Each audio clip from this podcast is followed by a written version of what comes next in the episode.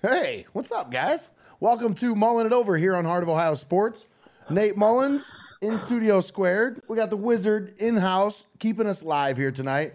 And we got somebody joining us here on the face to face here on the video conference. on the Tater fat cave. himself, Tommy Hall. How are we doing, Tommy? Live from the fat cave. Hey, brother. Uh, it's been a while since we got a chance to catch up with you. Last time you and I sat down, we were uh, calling some basketball over there in Bowling Green. But uh, what you been up to lately, Bubba? Swinging bikes, getting ready for the spring. Baseball is in the air, but uh, more importantly, uh, free agency's been in the air. And I've been uh, smelling what AB's been cooking for the Browns I'll tell you what. free agency this season. I'll tell you what. What's really nice about this offseason is you know the way the Browns finished last year. It was kind of like a it's kind of like a fart in the wind. You know, like everybody just kind of forgot about how the season ended. They kind of whimpered away, and you know they're kind of forgotten about right now. But AB's making some quiet moves, including what happened today. What do you think about them trading for Elijah Moore? Like I told you, I don't think that uh, for number 42 you can get any better. Plus, you get a pick back.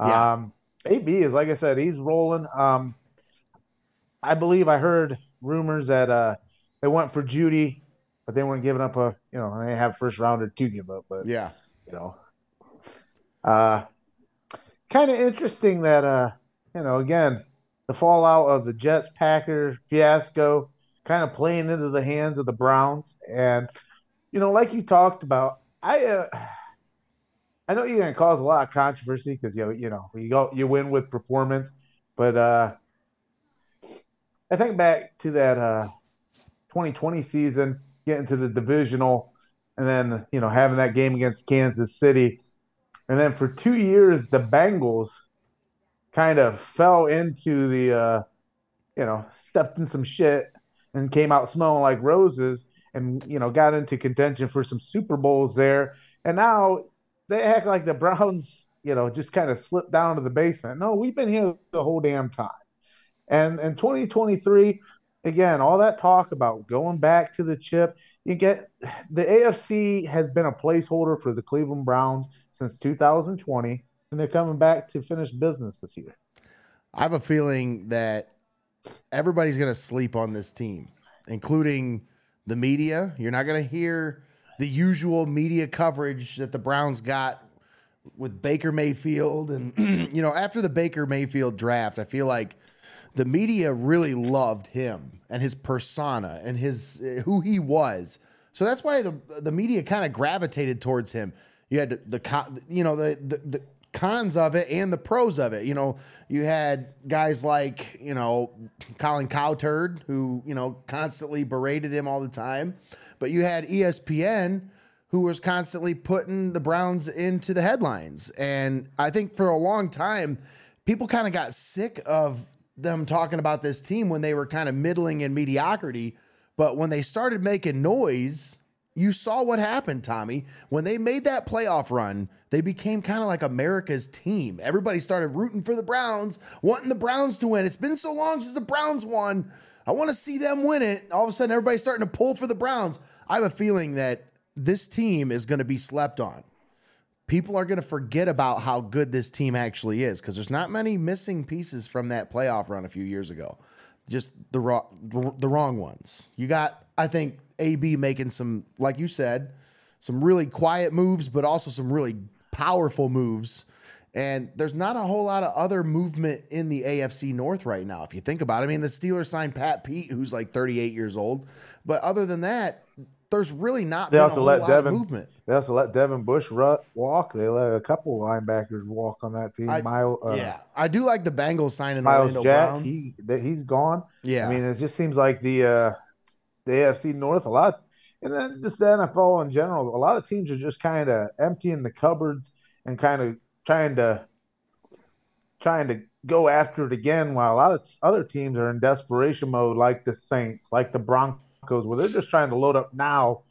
Even the Browns trying to load up now to win now, because that's really what it is. And when you think about kind of the fallout even from this year. Look how much has changed just in two seasons to where Baker Mayfield is now the poster child for the Tampa Bay Buccaneers. Well, and he's worn four different jerseys in the last calendar year. you know, like it's it's crazy to think that exactly one year ago today, the Browns still had him on their roster. So Baker he's Bros played still for four lot of, uh, different. he's worn four different jerseys in the last calendar year. It's crazy to think. So I said the Baker Bros have plenty of jerseys to pick from. Just the fall from grace from him.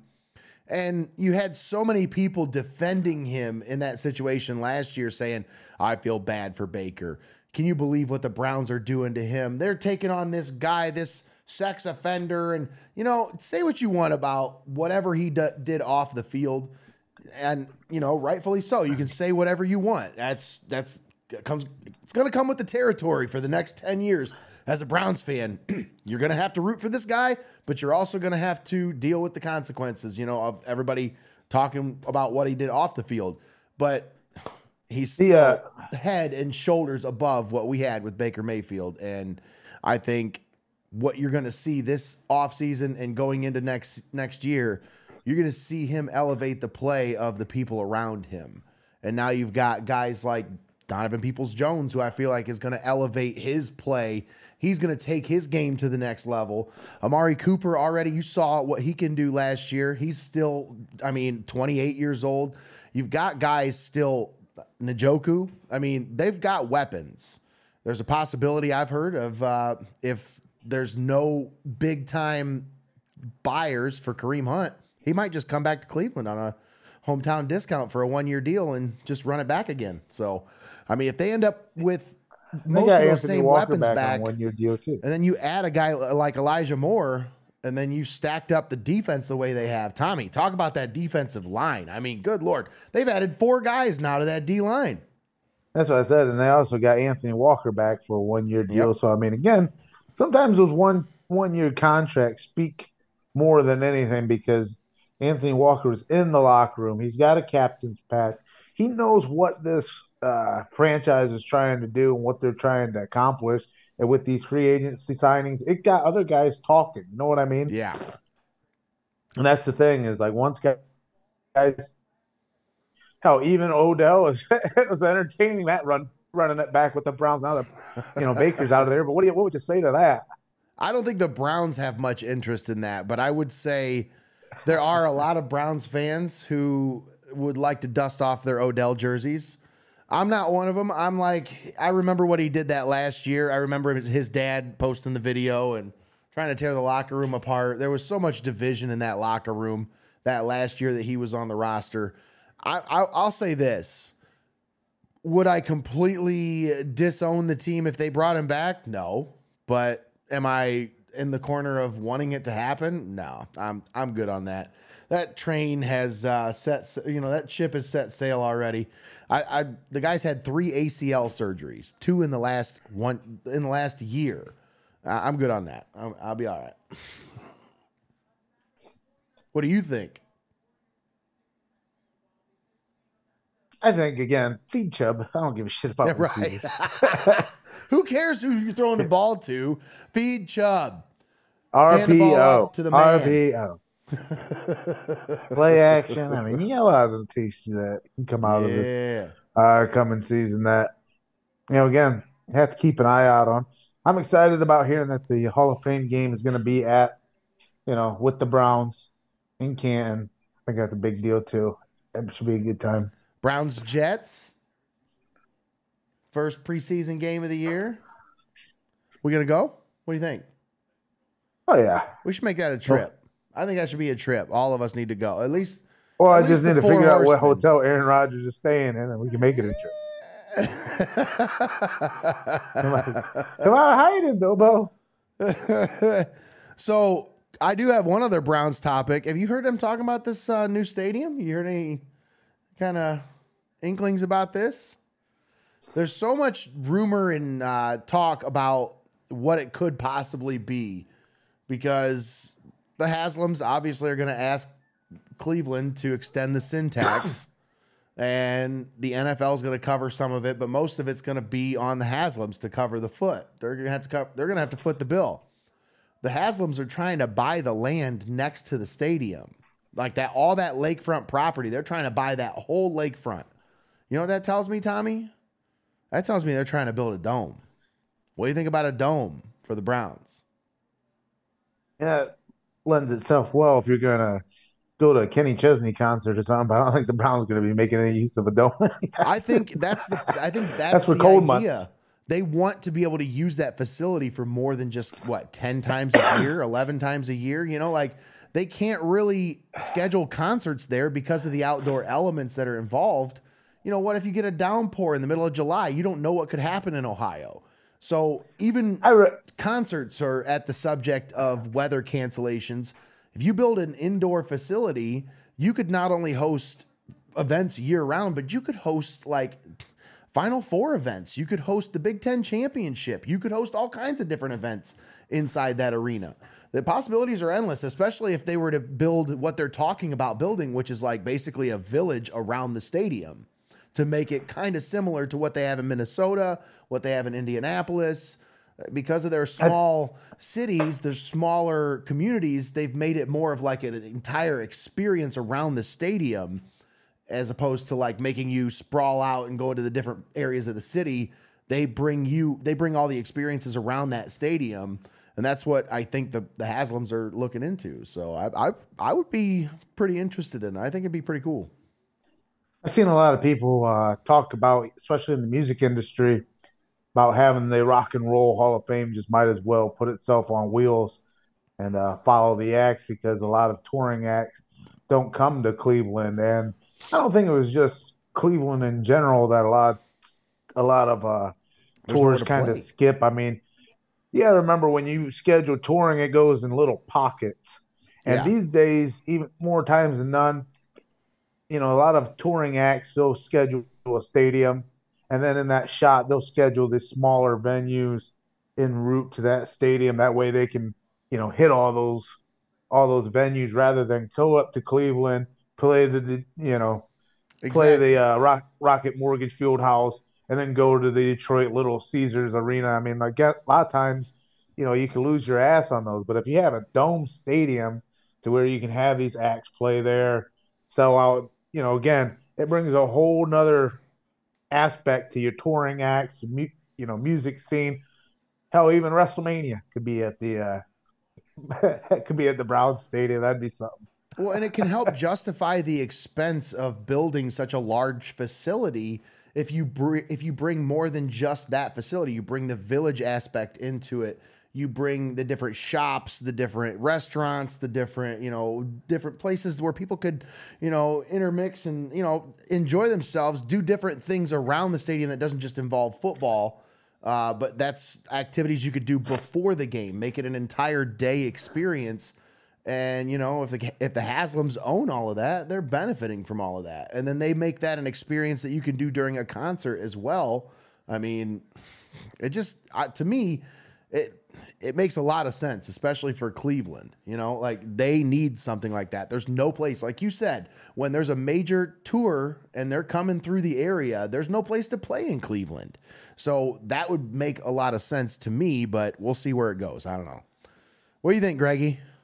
You want a dome?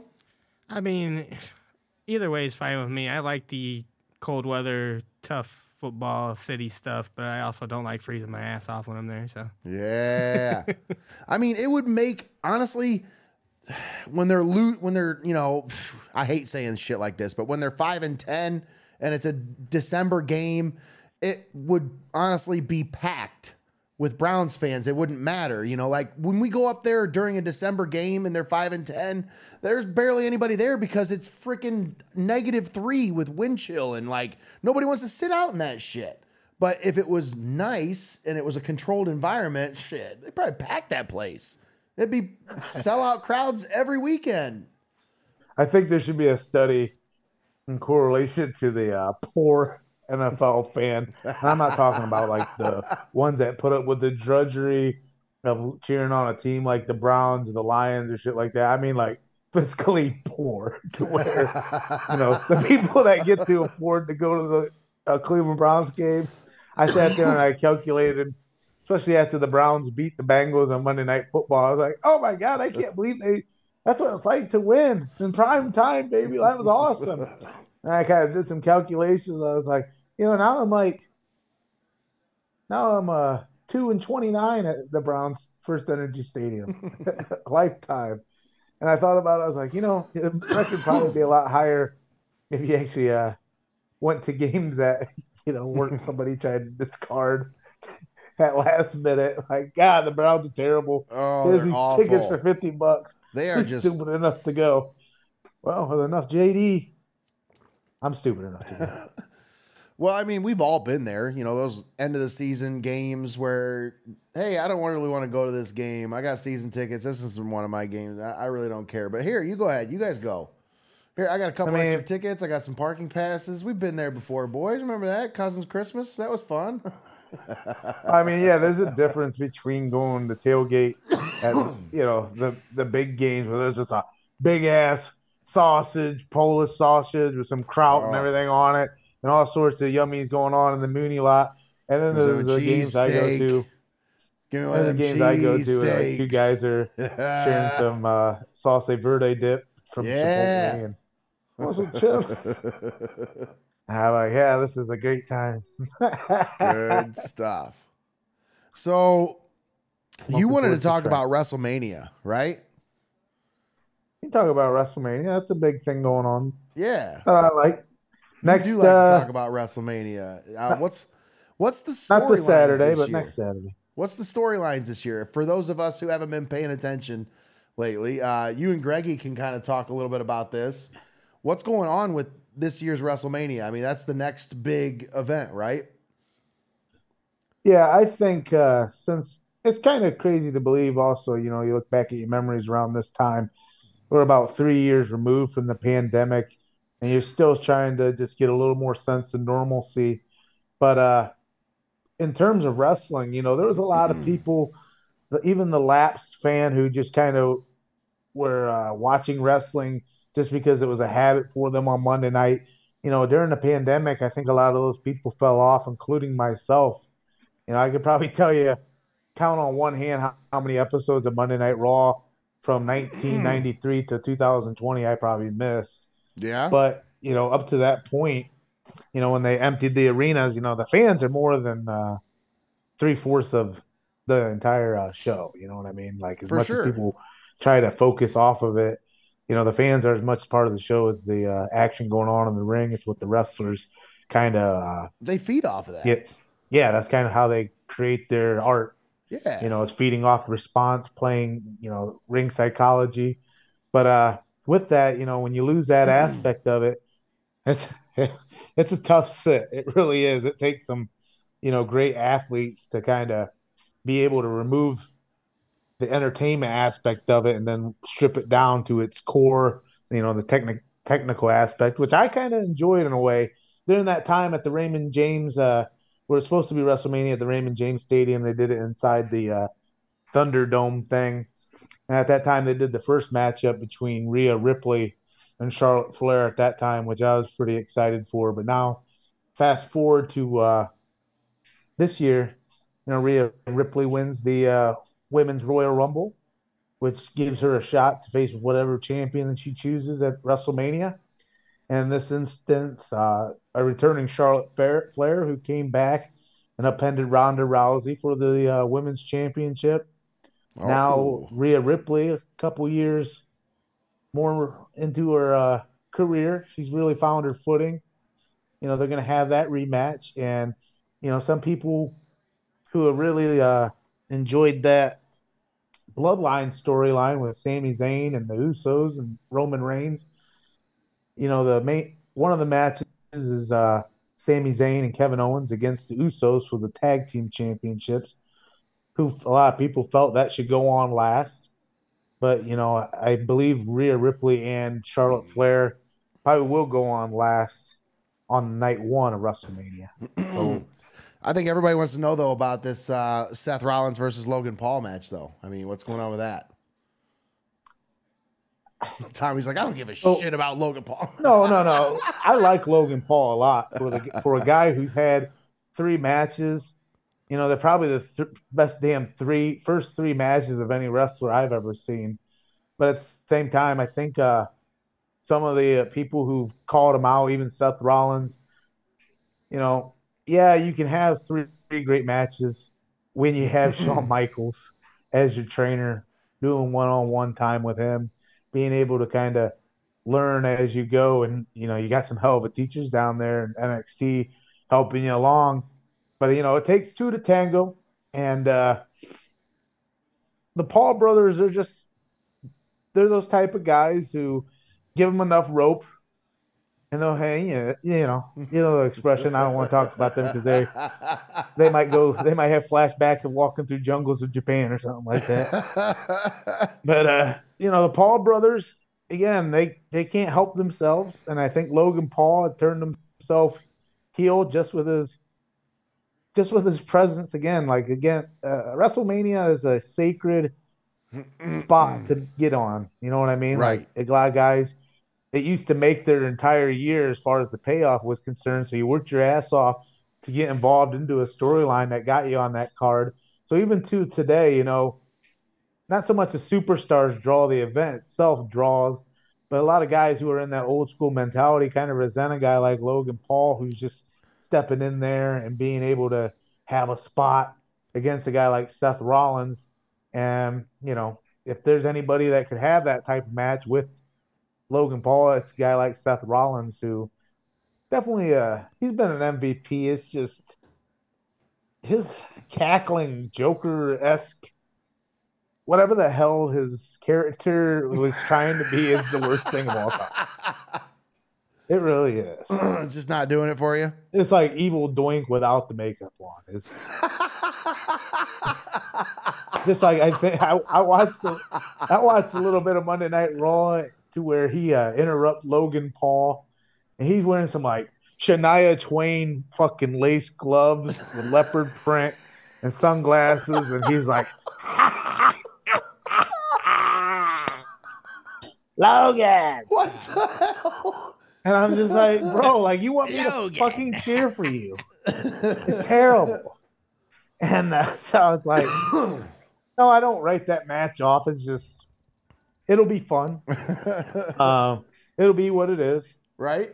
You know, is uh, is WrestleMania shaping up the way that I thought it was when they first announced it was going to be in LA?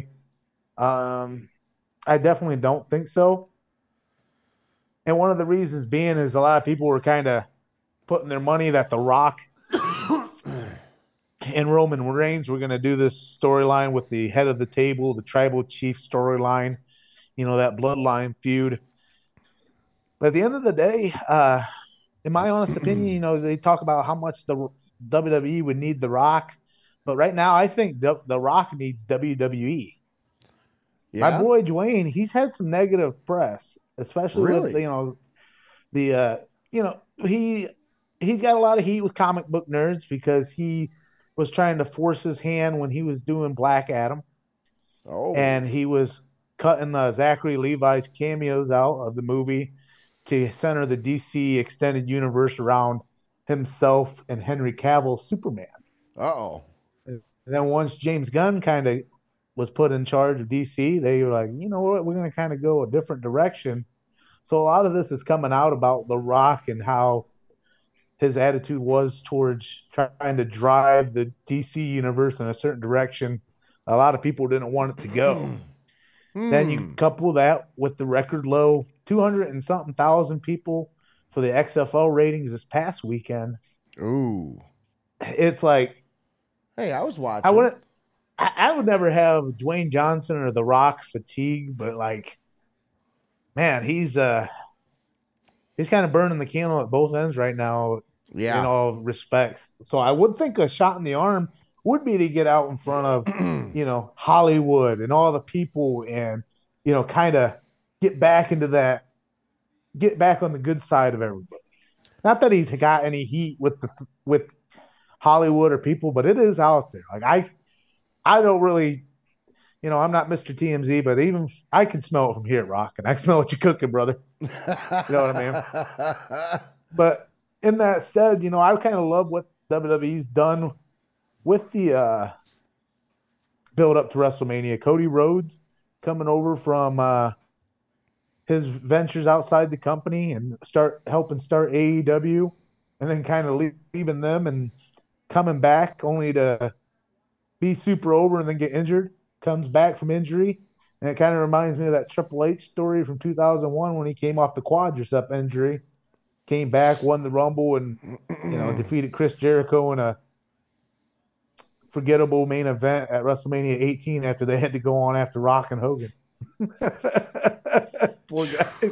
Jeez. Have you ever seen that match? Which one? The Rock versus Hulk Hogan in WrestleMania 18.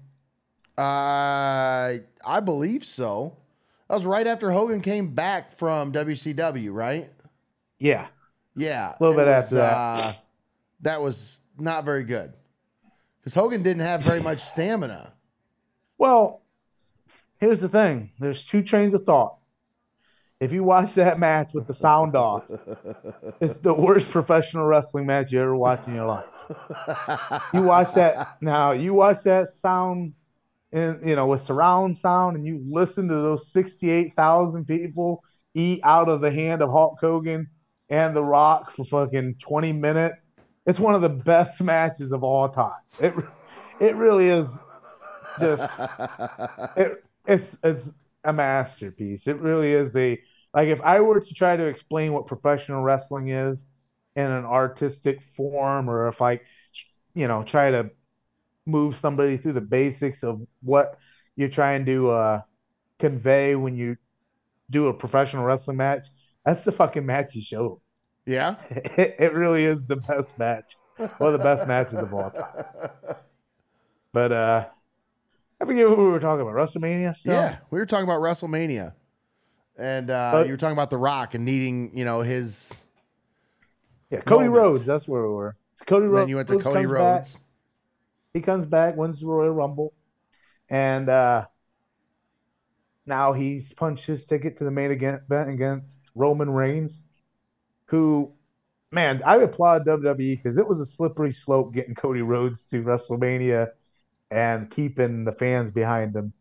For the simple fact that, like, one of the reasons that kind of hooked me as a lapsed fan back into watching was the Bloodline storyline with uh, Sami Zayn and the Usos, which again, for the uninitiated, Roman Reigns is the longest reigning WWE champion in modern history, 950 days counting.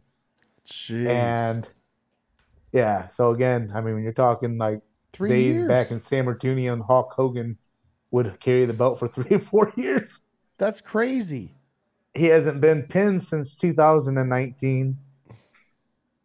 And that's what a lot of people thought that The Rock would be the perfect matchup for that. But in the in the past year, you know, again, he's been flanked by his cousins, the Usos, who are the sons of uh, Rikishi, which Oh, that's cool. Yes. So the bloodline is kind of a story centered around the Samoan dynasty of professional wrestling with The Rock, you know, Afa and Sika, the wild Samoans, you know, uh, High Chief Peter Maivia, Yokozuna. You know, again, when you go to Rikishi, who used to be Junior Fatu, who teamed with Afa Fatu and, you know, part of the Samo- Samoan SWAT team. I believe it's Afa that is Roman Reigns' father. No Uh, shit. That's cool. Yes, and Solo Sikoa, the Usos are the sons of Rikishi, and in this ro- in this bloodline storyline, they're trying to tell that uh, you know, the Usos are the tag champions. They the Roman Reigns is the head of the table. He's followed up by the wise man Paul Heyman, who's the best manager in wrestling right now, or and, and has been for a long Wow. time. But with that, you know, these guys just kind of bask and uh, in their own greatness, you know, and that's kind of they've run ruckshot over the WWE. And Sami Zayn, who uh, was a heel at the time, kind of wanted to butter up to Roman Reigns and kind of get get the rub off of him to the point where it turned Sami into a good guy because people were just loving his antics with the bloodline. to the point where, you know, Roman Reigns and the bloodline beat up his best friend Kevin Owens to the point where it was enough for Sami Zayn to turn his back on Roman Reigns and tell him that he didn't want to do his bidding anymore. So a lot of fans really wanted that to be the main event of WrestleMania, which I think WWE did a better job of doing the Elimination Chamber, which was WWE's last pay per view before WrestleMania. That actually took place in Montreal, Quebec, which subsequently was Sami Zayn's hometown. So they did this huge Montreal, you know, if my favorite thing about pro wrestling, especially in the late 90s, was when uh, he kind of had the American versus Canada storyline going on with Bret Hart, where was a good guy in Canada and he was a bad guy in the United States, and vice versa. So we're like, you know, if you were a good guy wrestler in Can- and you came out, can- Canadians booed you, and if you were a bad guy wrestler, the Canadians loved you. And I just always thought Canadian crowds were the uh, some of the best WWE crowds. So I watched that premium live event, the Elimination Chamber with Sami Zayn and Roman Reigns, and again for the Laps fan, that was a that was an incredible night for uh, WWE. So they do have a lot of momentum going on right now. Um, they were able to do that storyline, and they kind of made it to where Cody Rhodes is his storyline is he's trying to finish his story of where he's the only ro- where no Rhodes has ever uh, held the WWE Championship. That's the big thing. He's got a Dusty Rhodes had a picture of himself holding the WWF Championship with WWF Championship in 1979 in a match against Billy Graham, in which they did the uh, switcheroo where they thought Dusty had won the title. But that's the only t- picture they have of Dusty Rhodes holding the WWF Championship. And I guess Cody Rhodes had said that that picture was on the mantle at the Rhodes household. So Cody Rhodes is on this mission to do what his dad wasn't able to, finish his story and become the WWE champion at the biggest stage of them all. And you know, in his way is you know the tribal chief Roman Reigns, who has a historic run with the title, and it's just it's good old fashioned uh, professional wrestling. You know, yeah, that's what that's the stuff you you miss. The the storylines write themselves to where even Roman Reigns kind of cut Cody Rhodes this past Monday with a scathing promo where he's talking about yeah, every time you uh, run into adversity, you run away from it. You, once were Stardust, you didn't like that, so you left.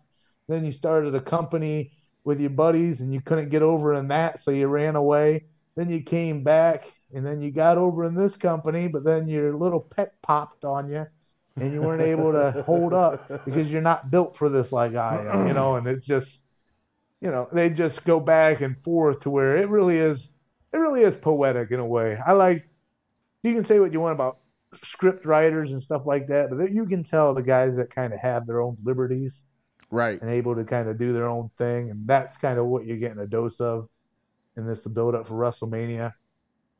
But so that's kind of like know, the most intriguing storyline. What do you think has the potential to be the best match? Well, I'd have to think more about what the matches are because one of the matches is Omos against Brock Lesnar, which is a seven foot four Nigerian like, guy that moves like, like, a tree trunk against Brock Lesnar. So that seven you know, that four? should uh, turn. Yeah, but it's gonna be it's gonna be a rough day at the office. I guess I guess Brock Lesnar didn't want to work with Bray Wyatt. Or, you know, that was the rumor and innuendo. And then he didn't want to work with Lashley or something like that to where, you know, it's gotten to the point where they're just putting this new guy in with Brock Lesnar. There's oh. no business being in that spot. I mean, I know no offense to Omos or whatever, but yeah, he poor guy. That is not. So you got that match. You got. I talked about the uh, Usos against Kevin Owens and Sami Zayn, who are recently reunited.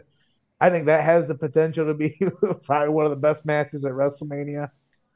Um, my pick for match of the night because WrestleMania, I think WWE's did a great thing by splitting it up into two nights now. I was kind of hesitant at first, but when you're watching almost an eight-hour WrestleMania on Sunday, from five to after midnight, it's it's a tough sit. Yeah. And they learned that by, you know, exhausting crowds to where public transportation wasn't even available after uh, WrestleMania was over in New Jersey because it didn't end till like 1 a.m. So people were stranded, stranded after the show. So they've kind of learned their lessons. They split it up into two nights. So night one will have uh, night one will have uh, a smaller card. Night two will also have a smaller card. So again, you get it in, get it out, and go home. Um, I think what night one, the main event will be Rhea Ripley and Charlotte Flair, and I think uh, I think that will be the best match of night one. Okay. Um, Greg, you think... got any input over here on this uh, WrestleMania thing? I mean, you've been, you've been keeping track, right? I actually have not. No, I, I watch a little bit here and there. Uh, I haven't kept up very much on it lately, but the Bloodline storyline, dude, that stuff is too good. Like, uh, yeah, uh, that has me intrigued, well, and I haven't been paying attention at all. Well, it's like Tommy said, you know, uh, during the pandemic and stuff, a lot of wrestling fans fell off, and he was one, and I was one because it's just kind of like it got stale, and you know, it wasn't really capturing my attention anymore. Right. And then, yeah, as time went on, I would just keep seeing, you know, little reels and clips here and there on WWE, on Facebook, on Instagram about oh, Sami Zayn and Roman Reigns, Sami Zayn this, Roman Reigns that, and I'm like, what is what is going on here? And like I had to check it out, and man, I, yeah, I love it. I absolutely love it. It's so good. Like I can't. That's like the main thing that I'm looking forward to for WrestleMania, seeing how that storyline comes to an end or continues or whatever they're doing with it. So, how is Sami Zayn involved in the storyline between? So, it's a match between Cody Rhodes and Roman Reigns, but how's Sami Zayn worked into the storyline here? because Sami Zayn was a part of the bloodline, and after the uh, Roman Reigns left in the ultimatum of hit, attacking Kevin Owens or showing his loyalty to Roman Reigns, he decided to uh, turn his back on Roman Reigns. No, okay, that makes then, sense. So then Roman Reigns and Sami Zayn, Roman gave Sami a shot at the championship at Elimination Chamber, and Sami Zayn was unsuccessful. Hmm. So it's like we talked about. Cody Rhodes kind of encouraged Sami Zayn to finish his story and was kind of cheerleading Sami Zayn on his way to the championship in hopes that the fans didn't turn on Cody and Sami kind of ruined the main event for WrestleMania. So they got past that to where they're now able to focus more so on Cody and Roman, and Sami kind of went off to do his thing with Kevin Owens and then the Usos, which again is I don't really think is a consolation prize because the whole thing kind of really revolved around Jey Uso uh, ex- ex- acceptance of Sami Zayn into the bloodline, while Jimmy was, you know, dude, all, uh, you know, best friends with Sami. Nate, let me tell you this, man. They have a video that they've compiled that's called like the history of Sami Zayn and the Bloodline on WWE for their YouTube page. Ooh. Go check that out, dude. It'll, it'll, pretty much run down everything you need to know, and like I bet you'll be interested in this match WrestleMania. After that. All right. Well, I'm gonna well, to go check that out for sure. You said that's, that's on YouTube. About... You know what else is on YouTube? Heart of Ohio Sports. Make sure you subscribe. Uh, but yeah, Tommy, you were talking about wrestling games Greggy and I were talking about like what do we want to talk about on the show, and you had mentioned that the uh, the new WWE game just came out, the 2K23, right? Yeah, I think. Did you get your hands on that again, yet? It's, I have not. One of the things that, uh, just like with professional wrestling in general, the games itself have suffered just because 2K have really put their focus more so into their NBA line stuff like that, to where that's humming along pretty well. But uh, I think a lot of wrestling fans were kind of pissed at 2K for not giving any. They basically gave you in 2K22 the same game that they made you wait for for two years after the release of 2K20, just without the bugs. So uh, now they came out, yeah. So that's you know so you, that's Madden. where you kind of got to start at. You had WWE 2K that 2K20 that came out in 2019, and that was your placeholder for WWE games for about two two and a half years, while they tried to work the bugs out of whatever engine they were using to build the game. So then they came out with WWE 2K22, which is basically just a bug-free version of 2K20. I wish I said bug-free. That's being generous too. but now WWE 2K23, it seems like not so much that they revamped the system, but they've added some elements and kind of stripped it back to where it's a little more simple, to where again it's a lot more user friendly. Um, it's one of those games that like anybody, like we talked about the laps wrestling fan, because whether we want to admit it or not, in today's market, they really plug on the nostalgia button, no matter what it is, pop Oh, yeah. culturally. So a lot of times, again, hey, pick up a wrestling game where you can play as all these legends and stuff that you used to watch because nobody we got's over. You know what I mean? I think John Exactly. Cena's actually the cover athlete, and he's not. Well, he's active on the roster right now because he's going to be at WrestleMania. But again, you know what I'm, you know what I'm driving at. yeah. Um, so with that, you know, they've kind of uh, added some elements to the game that you can just kind of pick it up and start playing if you're a Laps fan.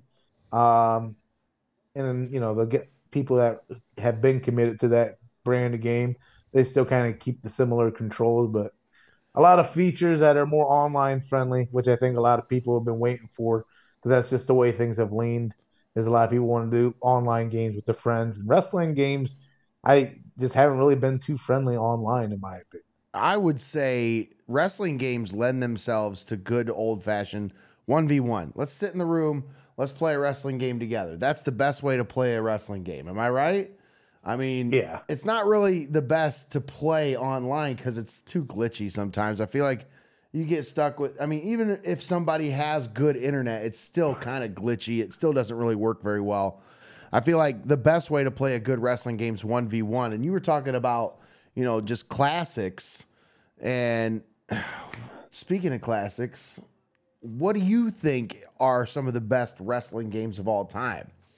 Obviously, you can talk about 2K and this franchise as a whole. How many? They've kind of taken over. They've kind of taken over the WWE, you know, video game world over the last decade or so. But before that, there was a lot of different wrestling games out there on the market. And I'd say, you know, there was there was some really good ones back in the day. That's when I was into wrestling when I was younger. I remember the first game that I had for the for the Nintendo 64 that wasn't Madden was WCW NWO uh was it World Tour? I think was the first one. And then Revenge was the second one. So I had the first one, the Yeah. World Tour. Yeah, that one was uh man, that was a lot of fun. Did you ever rake Sting's eyes until his face paint came off? Uh, yeah. yes. Oh, yes. Absolutely. That was one of my favorite things about the game. There's there's so many different like little Easter eggs about those games, but What I loved about World Tour was the roster. yeah, Like because it was World Tour, there was so was just a huge guys roster. from all over the place. and then you had fake Sting. That was always cool. Oh yeah, I loved it when they had more relevant things that were current to the time in the game. La Parka. I mean, that is interesting that they would actually have wrestlers that were, you know, you're in you're in the infancy of the internet to where there'd be names on there that you wouldn't recognize unless Oh, you yeah. had like the the wrestling magazines and stuff like that. So it was, man, it was such an aw- the the the internet boom was such an awesome time to really live in. Oh, for Just because sure. you still had you were still grounded into the real world, but you could escape into, you know, a, a limited amount of uh, internet space if you were patient enough. Oh man. Speaking of like just imagine how much how much it's evolved over the last 20 years. You know like think about j- even 10 years ago I saw a meme the, yesterday that said this was memes 10 years ago and it was like this like the penguin and like the the frog in the middle of the for screen and like the dumb shit we used to meme about, you know, back in like 10 ye- just just 10 years ago. 20 years ago, shit, we were memeing about some of the stupidest shit you couldn't even like it wasn't even they weren't even memes. It was just us being goofy as shit because we didn't know how to use the internet to its full potential, you know? So I just think about Yeah. all those games that were out back then and I don't know. We used to clown a lot of those games back in the day, but that was all we had. I mean, now you literally have one game that you can play for WWE as far as that, you know. Back then, there was at least two options that you had. You had a WCW and then you had a WWF option as well. So, I tell you what, I I would wear out the pages on a strat guide. Like there was just something about back in the day when you would Oh. buy a strat strat guide for you know Oh. WCW Revenge, and they would have like a bio bio of every single character and the rundown of their moves, and you're just like, from the unknown Ah. reaches of the world. and it's just God, it was good stuff. You know, we talk about top five wrestling games. I know WCW versus NWO Revenge definitely has to be Oh, in that Absolutely. discussion. For sure. And like, I actually, uh, Greg, you'd be interested to hear this.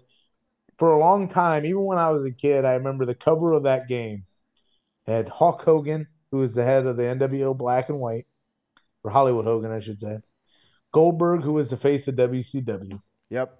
Kevin Nash, Mm-hmm. who was the NWO Wolfpack, and then Raven, who, again, Raven, he was the head of the he was the head of the flock.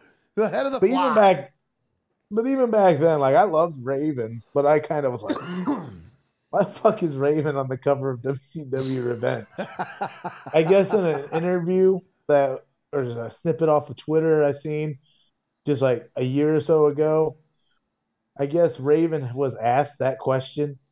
And I guess the guy that was the head developer or the creator of that game, his favorite wrestler was Raven. So he Oh, brought God. him in to put him on the cover of the game. That's great. But I guess I guess that's the reason why Raven's on the cover of that game.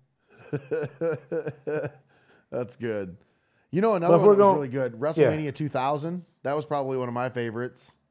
That was like one of the first ones where you could customize a lot of things, like the entrance theme and like, you know, customize your own wrestler, make him come out and have his own kind of character persona, that kind of thing. I don't know. It- that was the customization in that game was to the next level.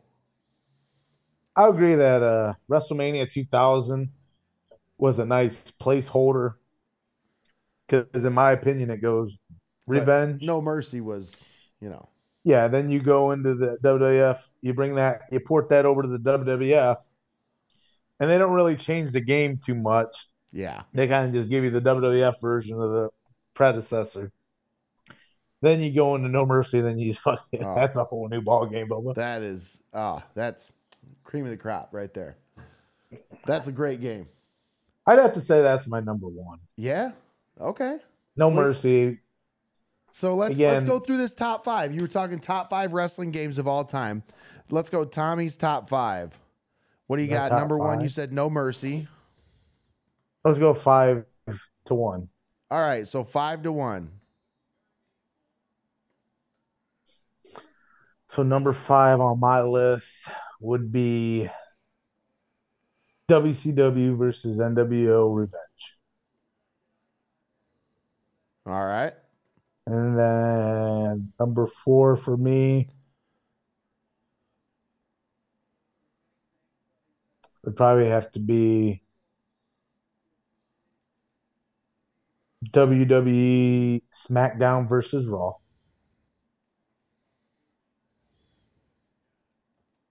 Then number three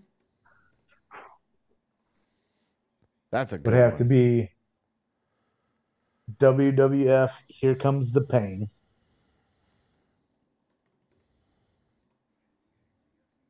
All right. Num number two, I can I this can be split into two answers, and I'll justify why. Number two is WWF Royal Rumble or WWF Raw for the Super Nintendo. The reason why I say you, you can switch either of them out is because it's the same damn game. It's just one of them's a year later, where it's WWF Raw, and you have a chair and a bucket you can hit them with, and the ref quits if you beat him up enough. to where he just throws his hands and he leaves, and then it's like a no disqualification match. That game was, eh, God, that game was awesome. But yeah, WWF Royal Rumble 19 for Super Nintendo. Um, not the Sega Genesis one. No. Sega Genesis one does have Hulk Hogan on it though. Yeah, well, obviously we can't do that then. But uh, So you got No Mercy, and then WWF Royal Rumble or WWF Raw for the SNES. Then you got WWF Here Comes the Pain, WWE SmackDown versus Raw, and then WCW versus NWO Revenge. That's a fucking solid list, Bubba. That's that's I'd that's pretty so. well done. I like that. yeah, Greggy, what you got? Man, it's so hard for me to try to rank them. I got. I, I, it's pretty much gonna end up being the same, pretty much as Tommy's list, because every game that I've ever played has been with Tommy. So, yeah, like it's never been like I went out on my own wrestling adventure or anything like that. It's always been, uh, you know, Cash Hall and Greggy Cool, Saint Gregory, whatever you want to call him, as he progressed throughout the Sam years. Gregory. Oh, yeah, I yeah. love it. That's just no, uh, the first epic the rivalry. first the first created guys were uh the boxer Greg Ken, like the dog. And I was the bulldog. That was the bulldog Tom Paul. Oh yeah, That's awesome. The bulldog and the boxer. OG WCW fresh out of the power plants. Our career begins. All right, good. Sorry for interrupting. What were you gonna say? Number five. What do you got? What you got, Greggy? oh man, I was just I said I was just gonna match Tommy's list. Just gonna match it? Yes, I heard.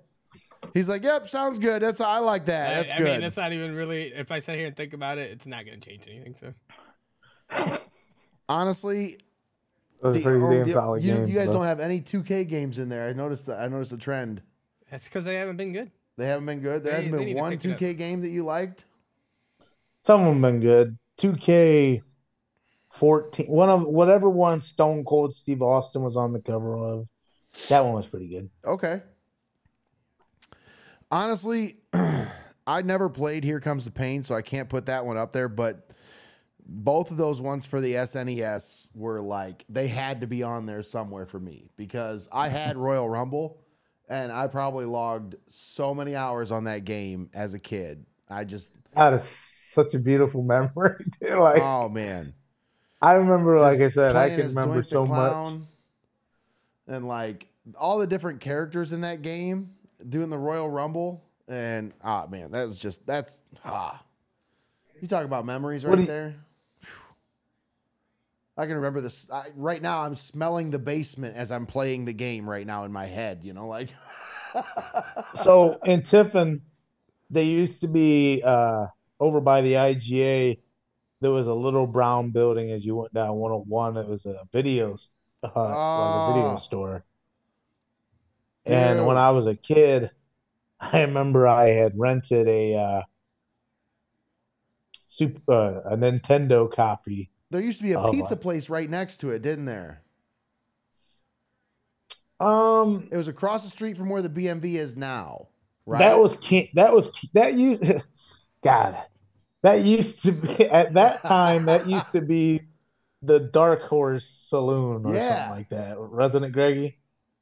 Yeah, it had a weird name or like the that. Red Horse. The Dark Red Horse or I something think it like was that. the Red Horse. But if you want, and then it turned into Cameo Pizza eventually. but uh, before that, like I said, there was a rental place that you could go to, and I remember getting that Super WrestleMania game. I remember man, Kelly's North Town. renting games. That was a, Kelly's that's a North whole Town all another time. topic for another day. That was a good old video renting place right there.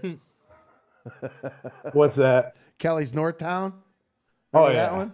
Uh, God, that was a good place too. Uh huh. South Side Video, that was a good one. He always had the good games. I feel like there was a few of them that were good for videos, and there was a couple of them that were good for games.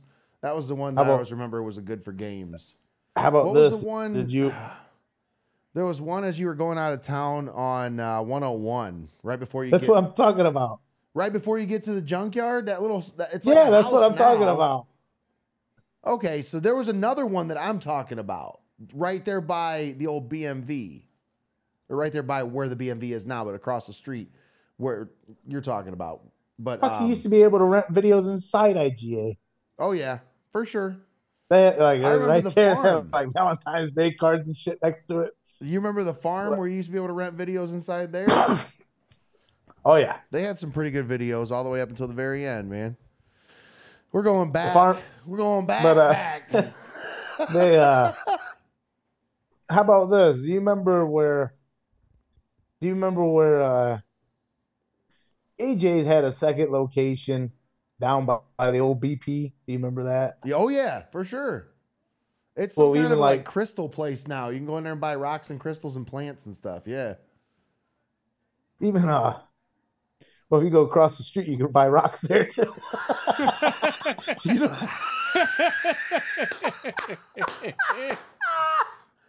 oh damn it, Tommy! Different type of rock. Crystals and rocks and everything. Yep. damn But it. uh, way back in the nineties, that used to be a video store called BR Video. That Yeah. fucking place was good too. Hell yeah. But yeah, wait, back to the list.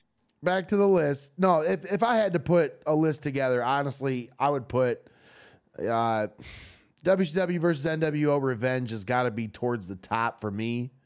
Um, and then the uh, what was the one? Probably yeah, No Mercy is probably right up there at the top of the list. But I don't know how to put them in order, honestly. When I think about like the order of how they need to go in, it's like shit. That's really hard for me. For me, the nostalgia factor is it goes to Royal Rumble. That's the number one for me because of the I can just think Yeah. about just uh, yeah. It's just so it yeah. It makes me feel warm and fuzzy inside just thinking about that game.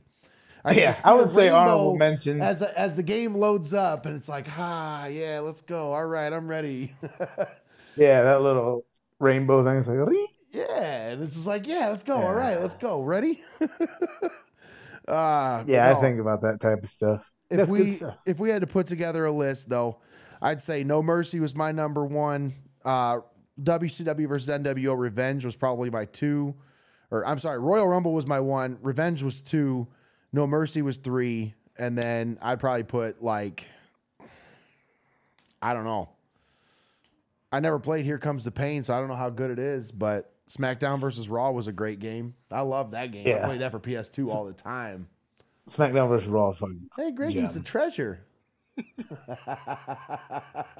What's that? Look at Greggy. He's a treasure. You can't see me. Oh, you can't see. Aw. I just wanted to come hang out, guys. He just wanted to hang out with us. so, we do have, Hi, kitty cat. we got about two more weeks, three more weeks until baseball season starts. What's your plans in the next couple weeks, Tommy? You got anything going on?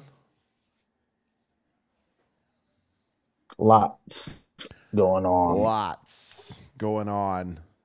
When's the next MMA event?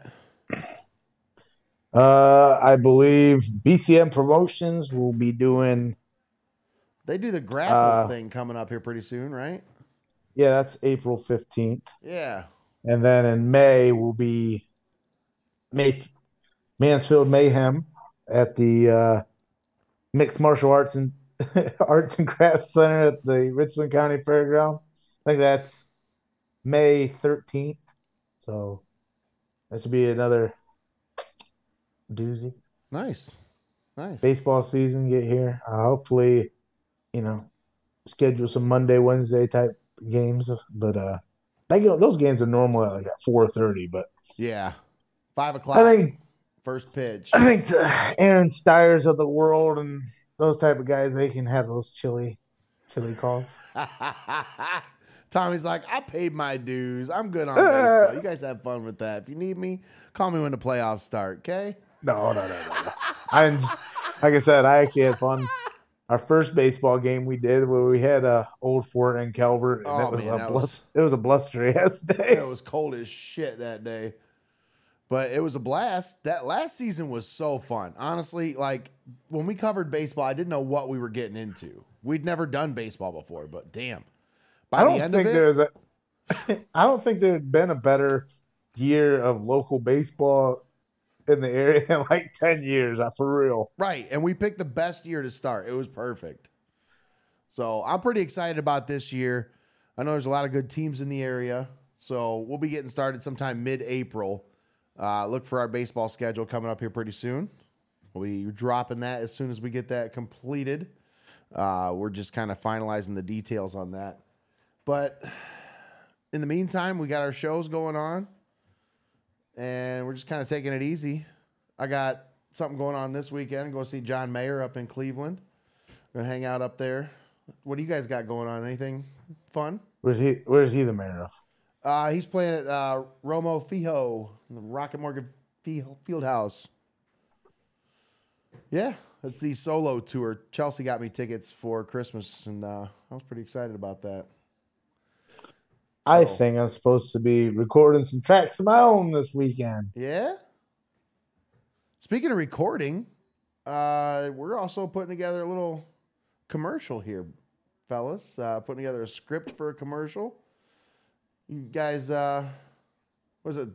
Greggy's like, who? Me? No. I sent you my feedback on that. I did. I got that, and that's good stuff. Um, I'm pretty excited about some other stuff we've got going on. What do you- what do you got? I mean, obviously you've got a lot going on with the family life. I've seen uh, you know you post pictures of uh, your daughter. No, not at all. No, nothing going on. What family? No, no family, nothing. The family. No, As I I- mean, As I recently, stream man, from the toy room. I've just been noticing my boys are getting so damn big, dude. Like I, Isaac just turned 14. Gabe's gonna turn 17 tomorrow. Bailey will be 19 in two months. It's like, dude, time fl- time flies with kids. And when you post pictures of your little daughter and like I see pictures of her, I'm like, damn, dude, she's getting so big. Enjoy it, Bubba. I'm telling you right now, enjoy every every minute of it because it goes so fast. Like you don't think it does because you're in the middle of it, but damn, I dude. think it's been such a uh, it's been a tough gap. It really has been uh, coming into the 30s, especially like we talked about with the uh, fuzziness that had been the past since 2019 to now. It's just been a blur. Then when you really like look at it in retrospect, it's like, God, you just lost such a huge chunk of time Yeah. to where a lot of people aren't going to know what normalcy was in they're like you know there's there's some kids that were like 14 who went through like three and a half years of like strange high school experiences and those kids are going to carry that with them you know into this next generation and When you it's, think about it's, it's the kind of society that we were already becoming to that point where we were starting to get into, you know, people spending more time at home with the Netflix and chill and not really going out doing much, like not being, you know, really friendly, not really going out to intermingle with each other much. And then you get the COVID, the pandemic, and everybody kind of hunkers down inside and everybody gets friendly with technology where they're, hey, we have FaceTime. We can just FaceTime. Or, hey, we can do a Zoom meeting. We don't need to actually get together. Or, hey, we have these different comforts of technology where we don't need to be face to face with each other. And that has led to, I feel like, over the last two years, a breakdown in society when it comes to just being able to interact with people one to one, like face to face. When you're actually one on one with somebody, people just don't know how to act anymore. Like you see people That's going crazy at big events, or just people just being socially awkward when you try to interact with them. Trying to take an order anymore with some people is like, I'm sorry, I didn't mean to offend you. I'm just trying to take your fucking order. Like I'm not, I don't know. Sometimes people have gotten really weird since the pandemic. I feel like not everybody, but there's been just a, I guess, an increase in it. I'll say that.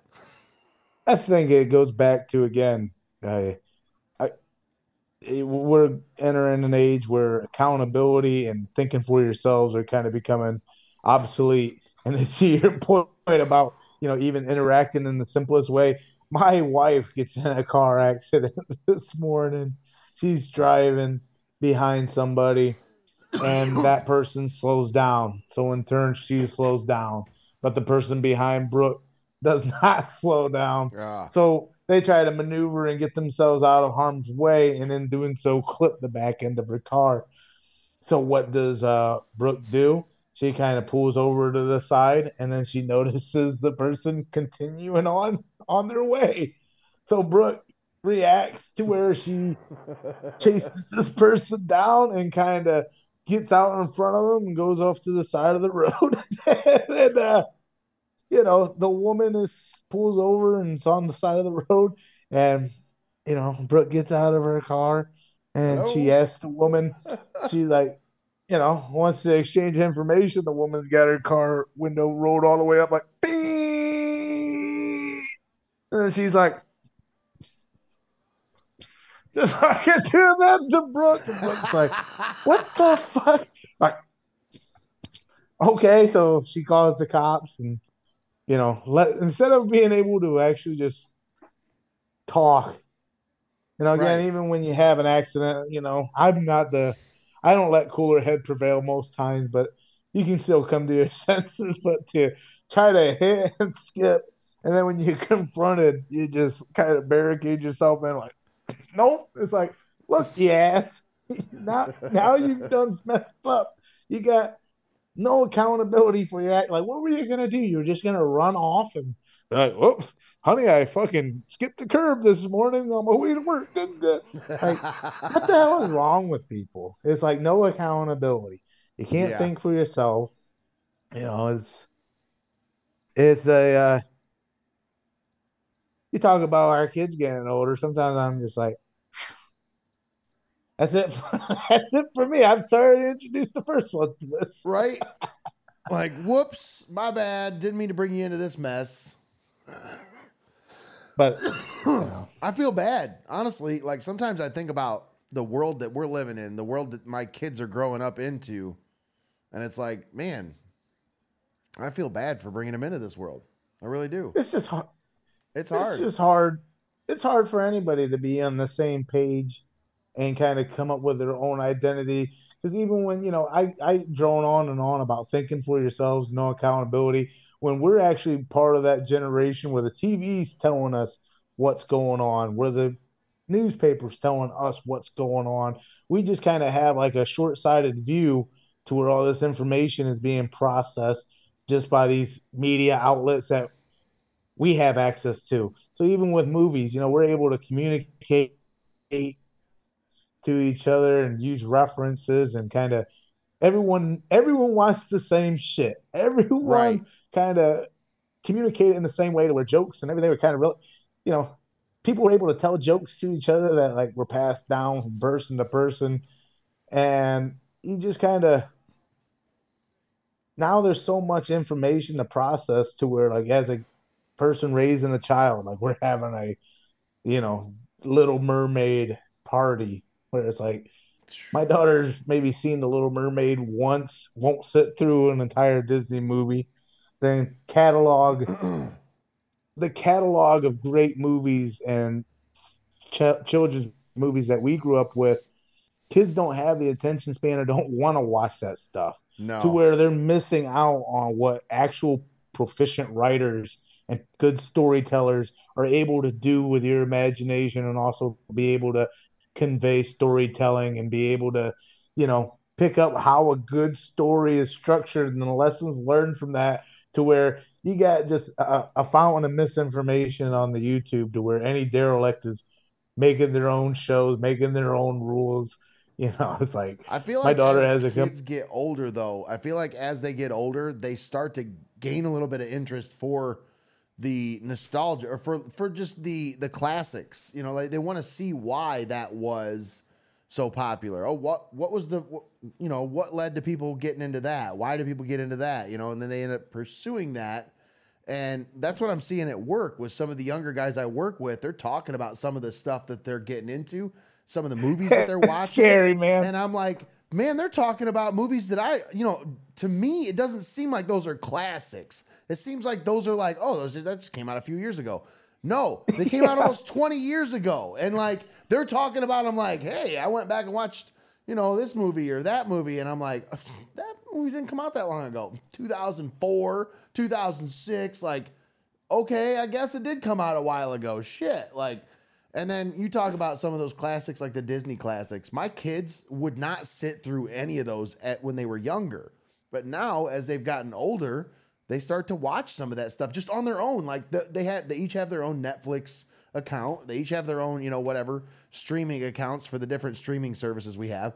And they watch I- all of that stuff. Like Isaac went back and watched all the old Rocky movies because he watched Creed and he's watched the first two. Creeds, so he wanted to go back and watch all the Rocky movies. Like it's just But isn't that different things that, that spur their interest to go back and watch the classics. I think that's what you need is you need these, you know, newer movies that tie into the classics rather than just trying to remake a classic.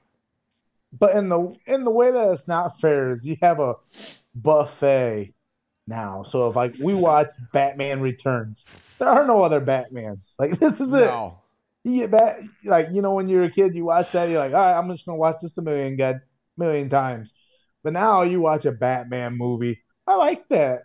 Oh well, Timmy, here, here's a catalog of 18 different more more Batman movies for you to enjoy. And then you just, you know, you're able just to ingest so much of whatever it is that you love that that's what I'm kind of jealous of. But at the same time, you know, again, you, there's so much out there that you're gonna miss. And and granted, anybody goes through that. Just like with books from our, it's like, how many books really have we missed out on Yep. just for the advent age of the internet, television, and other things that held our attention to where, you know, we might have missed some of the classics and some of the greats to where once you get in college, then you're studying humanities courses and you're going back and you're getting, you know, picking up some of that literature. But I don't know if that's so much the the mindset these days. I mean, it's kind of it's kind of but like Greggy made a good point. We uh and us guys that are set in our ways too, you know, I watch a lot of the old television shows that I, you know, enjoyed and just kind of watch that on repeat. One of those being The Simpsons seasons one through ten. And I was telling, I was talking to Greggy the other day. I forget what episode it was, but something happened in the episode, and I told him, I was like, "Yeah, I remember, I remember when that aired." and they went to commercial break. Yeah, it was when Krusty the Clown he fakes his death because he's a tax cheat. So in the episode, after his all of his stuff gets put up for auction, he takes his uh, plane that he bought with Dean Martin. I'm He on a takes off in it. Yeah, and he wrecks he wrecks it to where you know everyone thinks that he's dead. And I'm telling Greg, I was like, "Yeah, man, I remember when I was a kid watching that." And Chief Williams turns around, I was like, "Ladies and gentlemen, Krusty the Clown is dead." And then it shoots the commercial, and you're just sitting there on your hands for two minutes, like, "Oh my god, I can't like, what happened?" You know what I mean? That's some of that stuff is just We don't have that now. no. You don't have any of that now. You have people who, I mean, I'll give it up for like the Mandalorian and like The Last of Us recently, where these these shows are coming out one episode at a time, so it gets you talking in between episodes. But a lot of times, what you get is you know like Stranger Things that season four drops. People talk about it for a on it. week and then done because they they watched all eight episodes in one night and then they talk about it for a week and then it's done and they move on to the next thing and it's like next and it just feels like that's the society we live in is everybody's like all right next what's next what do you got for me next what what, what do you got for me come on keep and it's like Yeah. we don't really appreciate the things that we have now or the things that are being created in the now in the present because back then we didn't have so many things at our disposal. I mean, think about it. Before when we were when things were coming, you know, coming up during the late 90s, early 2000s, what was there before that that we could really have for ourselves to enjoy? Like as far as the kind of comedy that we like, the kind of games that we like, the kind of comic books, the kind of whatever. There really wasn't a whole lot to pull from. Now, there's 40 years worth of some of the stuff that we like that's out there for anybody to ingest and and you know like that wasn't there when we were kids. There wasn't 40 years worth of this stuff when we were kids. So it's just a different society we live in now and everybody's kind of Yeah, got this just- throwaway attitude about even art and and you know like just everything in general. It's got this kind of like okay well next what have you done for me lately kind of attitude. And there was a lot more appreciation for it back in the day i feel. I couldn't imagine the thought process or the feeling that uh, a younger person would have now looking at like the J.C. Penney Christmas catalog when you're seeing things that you don't get to see in the stores or stuff that you don't ordinarily like. Oh shit! There's a you feel like there's a whole nother world out there still. Dude, the And- Sears catalog always used to blow my mind. Like Yeah. how big that thing was every year. And my grandma would have it sitting on her coffee table, and you would just sit there and look through that thing, and you're like, there's all these toys that I've never even heard of. Like, I Yeah, remember the dude. Lego section was like that damn thick in that thing, and you're like, I loved Legos. There was Lego sets in there I still don't even remember they had, you know? Like, I bet Lego doesn't even remember they had some of those sets. I really, we, Greggy and I, we went to the toy show in Columbus on Sunday at the Expo Center. And as we go around there, you know, Greggy will kind of nod me and be like, Hey, didn't you have this random ass toy or this play set? yep. And I'd be like, Yeah, I did have that random ass toy or play set. And one of the things that got me thinking was like, what's your mindset? What's the thought process when you're a kid? And like like like there was stuff that I didn't even know I was interested in that I had when I was a kid that I like why why did I have this random action figure from the Toxic Avenger when But it would You know what just I mean? spark your like- memory when you saw it. Like, Oh, oh, yeah, yeah, that's- yeah, I remember having that, you know? Yeah, that's half the battle of wanting to buy this shit again. It's like, oh, Right. oh, I had that. Then you buy it, you're like, oh, now I have this. Again. What do I do with it? Greggy. Never, Greggy likes toys. Greggy was telling me about how he's walking around that convention with you, and he was like, I got better stuff than half these guys. yeah. And that's the thing too is you just kind of sit like, I could kick my parents in the ass wondering what happened to half this stuff because we see Castle Grayskull and the, the Snake Mountain and shit, and I'm just like, isn't that just sitting out in my mom's shed rotting right now? And these jamokes are asking 235 bucks on it for a He-Man Ah. castle. I It's just like, bro. remember, you know, I had, like, I was big into Legos, like I said, but I was also big into uh, Teenage Mutant Ninja Turtles in the, you know, late 90s or early 90s. I was big into yeah, the shit, Turtles. that shit's early. and like I had the little van that would shoot pizzas. I had the sewer where they would come up out of the sewer and like there was a little manhole cover on top and you like twisted this thing and they'd come up through the f- top of the sewer. Like Yeah. it was cool shit. I had a bunch and all the movie ones. Remember how the movie ones were like like rubbery kind of instead of being plastic like the other ones the movie turtles they were like rubbery and you could pull their arms off and shit and like i don't know i had all Yeah. kinds of different turtles toys that was my thing when i was a kid when i was real young was turtles and then i got into legos and all kinds of different toys what was your thing growing up tommy what, what kind of toys did you like I have a turtles uh, trauma story. turtles trauma story all right let's hear it Yes. So I'm a young boy. It's probably 1992, 1993. My parents have a, uh good friend that they worked with, and her friend has a daughter about my age. We go to this Halloween party, and uh, it was there was like a regular Halloween party for kids and whatnot, and then there was a adult Halloween party that I guess the teenagers stayed afterwards and whatnot. Anyway, the parents were out of town. I am brought back home from this uh, Halloween party thing.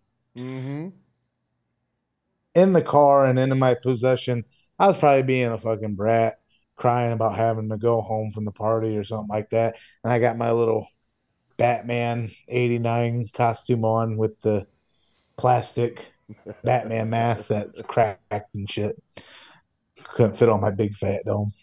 But uh, what I remember is, is the action figures I had at that time was a Bebop and Rocksteady, and they were brand new, and like they had like flip and fold armor or some shit. No, I guess when I was playing with those, I remember that my brothers had come home from that party and that they were uh, all in trouble because I guess somebody at that party had jumped into a pool that didn't have any water in it, and it did not end too well for them. But I remember, for some reason, I remember that like being six years old. That's how every time I think about playing with the Ninja Turtles, I'm like, oh yeah. That's a horror story. But my favorite toys as a kid is uh, Ninja Turtles, Traumatic turn events. Traumatic Trauma Turtles. I like them. Uh, I was big into Star Wars Legos. oh, okay. Uh, yeah, I love. Yeah, they like the Boba Fett Slave One. I had that. yeah. They had uh, Millennium Falcon. oh, big, that big, was the big, big one. That one. was the one. Yeah, the Grail Grail. Yeah. Speaking of Grails, I don't know why I keep thinking of these random memories. But you did you get were you into GI Joe as a kid? Uh, not quite as much. I, I my mom kind of kept me shielded from a lot of things that were related to guns. She was anti-gun growing up, so it was kind of like, okay, all right, well, anything that had to do with guns, she was like, you can't watch that. But she was cool to be watching The Simpsons and South Park and all that shit. You know, she didn't care about any of that. But like, so they had a uh, when I was a boy, or now that I've not grown up, but now that I've gotten older, I go I'm on these toy groups and I see like these dorks post like holy grail items and stuff. right? And I'm just like, God, I can't believe that's how much that's fetching. I remember we, my mother and I, we had went to the big thing in the '90s too were garage sales, and you get up early on Saturdays and like, God, they were just the town of Bloomville like shut down. Everybody would go out in their yards and have a big old garage sale.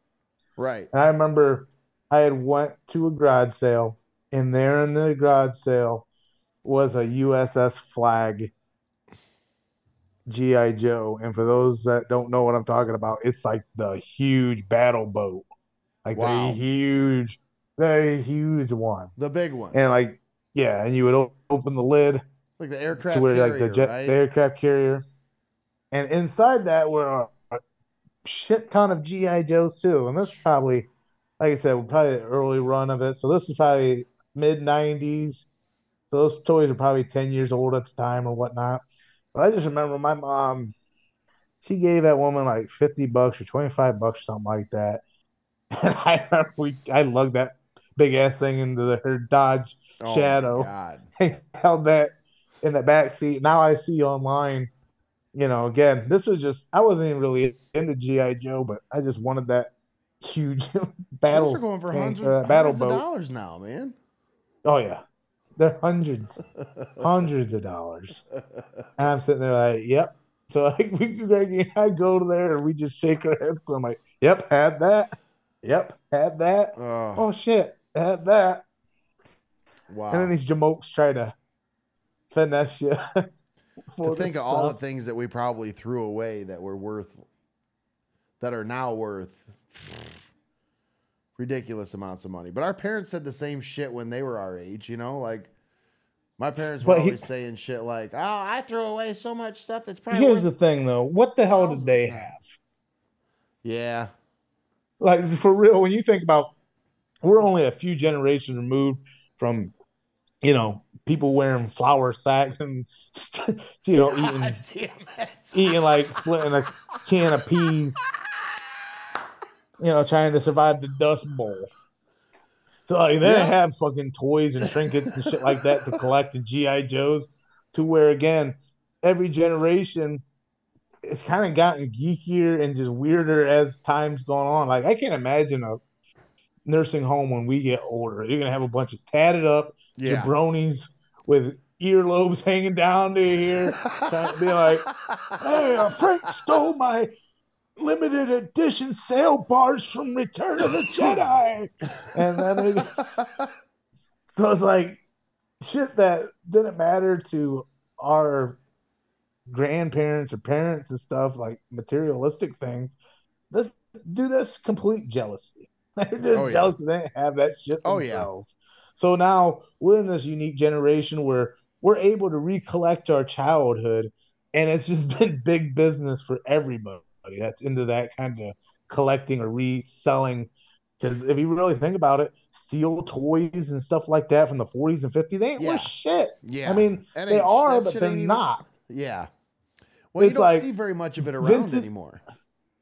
Yeah, it's like vintage He Man and vintage this and Ghostbuster toys and shit. I'm just like, God, I can't Yeah. believe how much money this shit's worth. The firehouse from the Ghostbusters toys that Greggy had, that fucking thing's a holy grail item too. It's crazy to Greg. think some of that stuff and like the value that it that's attached to it now. It's it almost feels like you know. I, I guess if somebody's willing to pay it, you know, whatever, it's worth what someone's willing to pay. But I don't know, man. I feel like during COVID, a lot of this stuff got inflated. Like a lot of the value on some of these collectibles really got inflated during COVID because everybody got all that COVID money and they were sitting around and they were like, hey, I'm going to collect this random thing. I'm going to start collecting this. And now all of a sudden, you know, because it's a niche item, these things are more expensive, whatever. I don't know. Right, and just these like repopulated toys like that came out a few years ago. Or like Pokemon cards. Like, what the hell happened with Pokemon cards? When the hell did they get big again? Like, they were big when I was like younger. When okay, Yeah. and then they just puttered out. And nothing happened. Like, nobody was into them for like ten years. It was a good ten years. People were not into Pokemon cards. Even when Pokemon Go first started, remember Greg? Nobody was into Pokemon cards. Yeah. Now all of a sudden, kids are trading them at school, getting in trouble for them and shit. Like, what is going on with Pokemon cards? How did that all of a sudden now become way more popular? Pokey in the I mouth. think it's just I just think it's kids catching on to something and then it, they go down that wormhole again. It's just crazy. I don't know. Greggy can't relate because you know his toys were never worth anything for some reason. He was never That's allowed to have any accessories or shit I was just gonna lose him. on any of his toys. Oh, Ghostbusters car with no doors on it. Stop. Well, you're gonna lose it anyway, Greggy. So I figured I'd just save you the hassle, so your father doesn't step on it. No. Thanks, mom. It kind of sound honestly when i was younger i was well really young i was like three or four or five years old my grandma said that like i had this infatuation with junkyards for some reason i went to the junkyard with my grandpa a couple times and i became infatuated with the junkyard and so like i would take my cars matchbox cars and i would leave them underneath the, of her tires so that when she left for work she would run them over and then those became my junkyard cars She's like, I would buy you brand new Matchbox cars and you'd take them out and lay them underneath the tire of my car. So I'd run them over. And then I'd have these piles of junk, junky cars. So I'd try to throw them away and you get mad at me. Oh, that's my junkyard. And it's like, you know, I, I got into stupid shit when I was a kid. Did you ever do anything stupid like that? Like, I mean, just destroy some of your own shit? Like, I think about some of the stuff that maybe like one of those cars might have been worth a bunch of money, and I just like ah whatever, throw it under the tire, smash it up. Like you ever think about shit like that? Like what what what you could have broken back in the day that probably is worth thousands of dollars now? Because you're just I'm like whatever, I'm playing with I'm it. pretty sure. I'm pretty sure when Brooke saw my uh my uh pile of cars out in the parking lot and sitting there spot, I said the same thing. That's my junkyard. How you doing about that's my junkyard? Anyway. but uh Damn it! Are you gonna get rid of them cars? That's my junkyard. my junkyard. But That's no, funny. dude, I didn't get to voluntarily break my own shit. It's great. You can attest to. I would get a brand new toy, being the baby of the family, and my brother would catch a glimpse or glint of the toy in the And he would sunlight break it. somehow, oh, and he'd walk up. Oh, what you got here? Oh man, that's pretty cool. Too cool for a piece of shit. Break it. Smash. Oh, that was my toy. Ah! Quit crying, Bob. Quit crying. But like, it's just like, God, that's too funny. why would you just tear the arm off of it for no reason? like, my, like, and there's no repercussions. It's like no, I tell my dad or whatever. It's like if I was the dad in that situation, I'd be like, "Hey, you son of a junior son of a bitch! I just bought that 20 fucking minutes ago for thirty dollars, and your dumbass comes in and rips the goddamn arm off of it for what? For what? To prove a point? Just to God, be I a bully. scratch my head. I my head, bro. Hey, did you ever find the leg to this? Did you ever find Yeah. the legs to It was this? fucking. It was snapped off a bit. There is no leg to be found. That's why all the toys probably got thrown away. Jesus, this was Ah, therapeutic. very therapeutic. We live in turtle trauma. Transformer transfers of punches. PTSD from t- turtle trauma. Look at Greggy hanging out in the turtle van. Emotions in a half shell. Turtle trauma.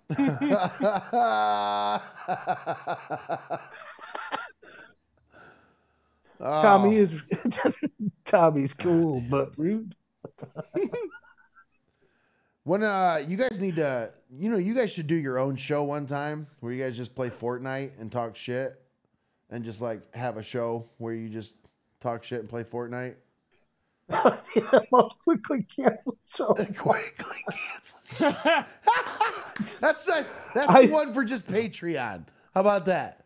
We need I ones where we can just do like just straight podcasts that are only for Patreon, where we don't have to worry about getting canceled. We can do whatever the fuck we want.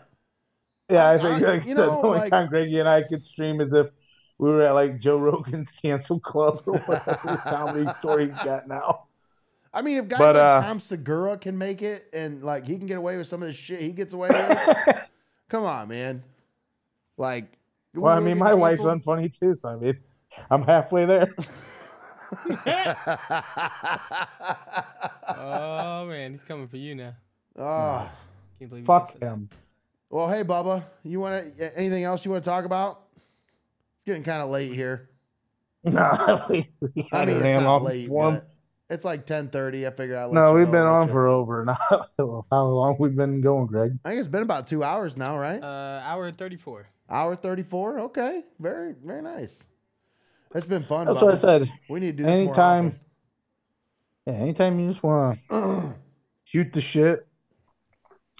I mean, uh, there's a lot that has gone on in our lives, and like we talk about, as you get older and you become more of a career person or a professional. Luckily, I've been blessed in my life to be able to follow some passions to where I've met people who've been able to come along on the journey with me. You know, even like with Greg Yep. joining me and us working together at the newspaper and then transitioning that into radio and into what we're doing now to the point where it's like it's one thing to do something that you're passionate about and it's another thing that to get paid for it That's right. and like as as great as that is sometimes you lose out on really like I I've known you for over a decade and like really I know you more professionally than I do uh, anything personally. Like, I don't know Right. your backstory. We never really get to deep dive into our, you know, histories or talk about the shit because we're so busy putting everything else and everybody else over that we never really get a chance to kind of know, you know, who exactly is ahead in front of us. So it's it's good to kind of just kind of hang out. And, Yeah. you know, a paycheck's always nice with it, but it again, it's like I that that just comes naturally when you're doing good stuff with you know people that are trying to you know have the same vision as you. So I mean, it, it turned into a, a passionate project that with friends just kind of turned into a paid gig eventually. And, uh, you know, it's nice to kind of step back and kind of breathe for a minute rather than be on all the time. Yeah, for sure. And honestly, like I said, I think this is the first time I've guested on a show ever. yeah, honestly, I thought you know with the way we've been doing what we've been doing, I think you have found your niche and found your way to contribute in a way that honestly I didn't know that you would because with you moving to Delaware with you know the change happened for you at the same time that the change happened for us where we kind of were diving full like all the way in with this and saying all right this is what we're going to do. You made the change and made the move right around the same time man. So I didn't know what to expect from you as far as what you know what you were going to contribute. And honestly I've always looked at it like anything we get from you outside of calling the games is a bonus. We I love anything we can get because I mean anytime we can sit down and uh, talk whatever, talk knowledge, talk some shit, you know, talk sports, whatever. I, cherish these times, Bubba. Like I really do. I think we, Well, even- we create some golden even content this, when uh, we're together. even this jabroni setup is like you know me is like I don't want to do anything unless it's up to the up to snuff and up to Oh, yeah. So I mean, even this is below par. But again, you know, it's it's been too long coming. I sometimes you just want to start doing things, and I'm at a point in my life too where again it's like you kind of you kind of re reassess and kind of set the table again, reset the board because again, uh, it's just kind of doing the same thing for the last 10 years. It goes by in a blink of an eye and then you just kind of become complacent. So I'm trying to trying to roll into some other things and grab Yeah. grab life by the short hairs again and try to do do more with my days like we talked about with Greggy like old Tommy would never know about a toy show 12 hours in advance and still go to it early in the morning you know it's just sometimes you just gotta will yourself anymore you know Oh, So it's good to- absolutely. yeah Sometimes it's you good to just just come get on the here bus and go. Ain't that right, Greggy? yeah. what's that Sometimes What's you just gotta that? get in the van and go. Speaking of speaking of accidents, before we get out of here, it's like I've never really been in too many, and he's talking about getting in the van and go. It just reminded me of when Greggy and I were one of the first times that I had uh, dabbled in the devil's lettuce. Oh We God, went- here we go. We had went and watched Mission Impossible three. I just never forget driving home. He looks at me, and this person's coming out of the Circle K parking lot, and he's just like, "This person's not gonna stop." I go, "What?" They're not gonna stop. He puts his brakes on, and that car just goes smash right into us. Ah, And I was like, I, I didn't know that could happen, brother. ah. but when that happens, it's like sometimes it's unavoidable, and that's what uh. he said, "Get in the van." For some, reason, I thought that's what you were. That's what came to your mind right away. Yeah, they're not gonna stop. It's coming right for us. All right, Bubba. Well, hey, Or I'm Greggy using go. Chris Walker's roommate as a counterweight for his van. I don't know. Oh God. Get Chris, get in the van, get in the back. It's a real world drive band. We need the, we need the Ah. on that note, I appreciate you. Thanks for coming on with me tonight, Bob. It's been a blast. Tommy Cash, TC, and Greggy and his friend TC Traction Control. Tons of fun. Traction control. You got something though, all your shit there. You got something on here, here? All right, right. Bubba. Later on. We'll get another show going Oh yeah. later. Take it easy. All right. This has been Mullin It Over. You guys have a good night. Take care.